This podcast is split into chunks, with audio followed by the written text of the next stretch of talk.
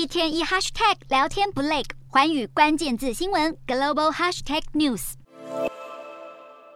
寒风中，英国的救护人员高举标语，而路过的汽车驾驶也大按喇叭表示支持。英国最大的护理师工会皇家护理学院在二十日再次发动罢工，这是这个月的第二次。护理师们认为，在通货膨胀下，目前的薪资早就不合理，而且医院的人手不足也只会让病患处在危险的情况当中。这场涉及十万名医护人员的罢工，在工会一百多年的历史上前所未见。护理师们也扬言，如果四十八小时内诉求没有得到回应，一月份要再次罢工。不过，英国政府态度依然强硬，认为护理师要求加薪十九趴的诉求太超过，坚持顶多只能加薪四趴。另外，由于救护车人员也预计要在二十八日发动罢工，英国卫生大臣呼吁工会必须要有责任感，不应该耽误到病患的紧急状况。他也表示很欢迎和工会讨论任何除了薪资以外的议题。目前这场罢工已经让部分英国医院宣布进入紧急状态，英国军方也调动了七百多名军人来维持公共卫生服务。只是英国政府与护理师工会双方都没让步的迹象，病患的权益会不会被牺牲，令人担忧。